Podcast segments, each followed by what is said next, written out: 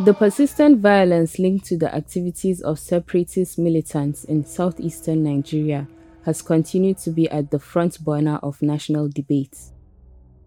Nigeria's President Muhammadu Buhari recently reiterated his orders for security forces to subdue the threats that has swept through parts of the region and caused widespread terror, as well as frequent targeting of security personnel and facilities.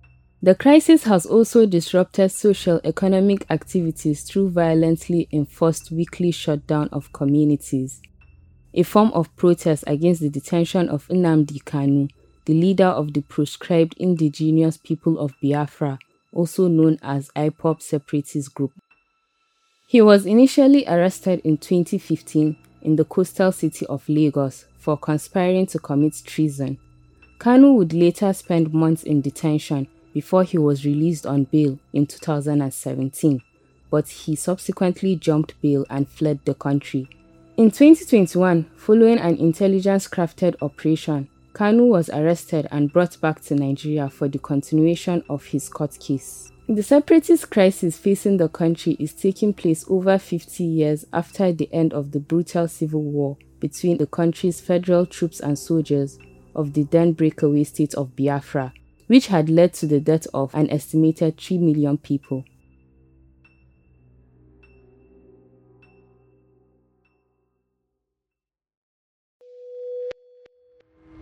Hello, welcome to the Crisis Room, a podcast from Human Angle. I'm Zubaida Baba Ibrahim, standing in for Mariam Mustafa.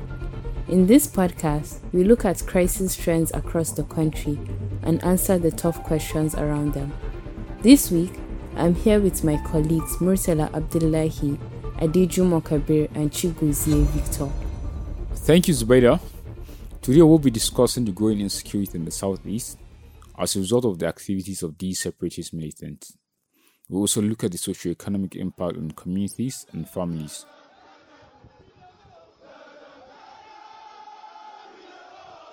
Over the past few years, the security situation in the region has continued to deteriorate as separatist agitation became tense and mutated into violence, particularly after the IPOB announced the launch of the Eastern Security Network, a militant style unit in December 2020. Since then, there have been several videos showing armed separatists in urban and remote areas Alongside gradual escalation of confrontation between separatists and security forces, attacks on security units and positions, as well as locals considered not sympathetic to the separatist agitations, has become rampant. We have also observed the factionalization within the movement, as well as the impact of arms proliferation. You mentioned the targeting of security units. Actually, those attacks could have played a role in the escalation of violence in the region, particularly because of the firearms captured in this raid and the broader effect of detainees escaping from holding facilities. The violence has also been fueled by political, social, and economic stressors, alongside shortcomings in law enforcement and the response to the crisis by the state. We should also not forget the role funding has played in fueling this crisis, really. Another drive is radicalization that has occurred over time, especially through the dissemination of inciting messages and propaganda by the group. That's actually correct. Messaging has been an integral part of the build up, shaping the mindsets of locals and creating the condition for the insecurity ravaging the region. IPOB used to routinely spread inflammatory messages through broadcasts on the radio channel Radio Biafra. To speak more on the impact of the crisis on the people and Human Angle's Assistant Investigations Editor, Adejumo Kabir, and Chigozie Victor, the Emergency Desk Lead. Let's start with you, Kabir. You have written about the plight of the victims. What was your assessment of the situation? The situation is terrible because many people have had their fundamental rights trampled upon by IPOB militants and uh, security operatives who try to ensure that uh, there's law and order in the state. Uh, the members of the group are causing more harm, than, more harm than good to the humanity.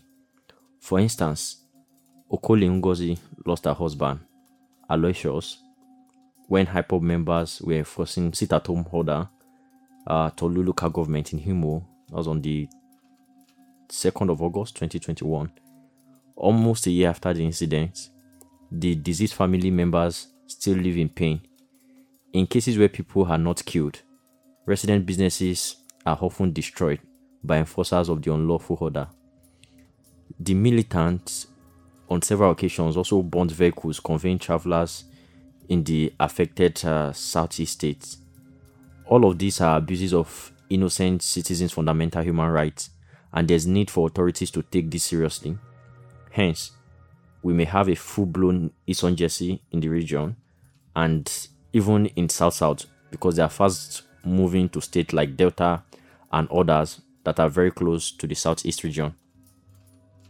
Chigozie, you have heard Kabir. What's your thoughts on the social economic impact of the crisis? I'm going to echo Kabir's first statement and say that the situation in the southeast is a terrible one. The IPOB menace is like a hydra with many heads, but uh, I'm just going to be particular about one aspect, and that is the sit at home order. We all know the sit at home order was started in order to prevail on the Nigerian government to release the leader of IPOB, but it has gotten out of hand. Now you have school children staying back at home on Mondays instead of going to school. You have business owners staying back at home on Mondays instead of going about their daily businesses. The violence has also impacted electoral processes, especially with the targeting of registration centers. The price of food items have also been known to significantly increase in some parts of the southeast whenever the leader of IPOB appears in court. Now, this is because there's usually panic to stock up on food items in case of unforeseen circumstances. Social events such as burials and weddings have been affected as well, and now Southeasterners who reside outside the the region are now reluctant to go back home because of the the crisis in the region. And these are just some of the ways that this crisis have affected Southeast. Thank you, Kabir and Chigozie, for sharing your insights on this crisis with us. Civilians are actually bearing the brunt of the violence. What's also clear is that the situation is multidimensional, which explains why the problem persists despite the prosecution of IPOB as a terrorist group and the series of military and police interventions that have occurred in the region. As such, response needs to really be multifaceted to deal with the perpetrators of the violence, and investment is required to address the shortcomings in terms of policing and other factors driving the crisis. This is an episode of Human Angle Crisis Room. Thank you for listening. I am Zubaida Baba Ibrahim. Join in next week for another episode. Members of our production team are Tracy Allen Ezechukwu, Murtala Abdullahi, and Anthony Asemota. The executive producer is Ahmad Salkida.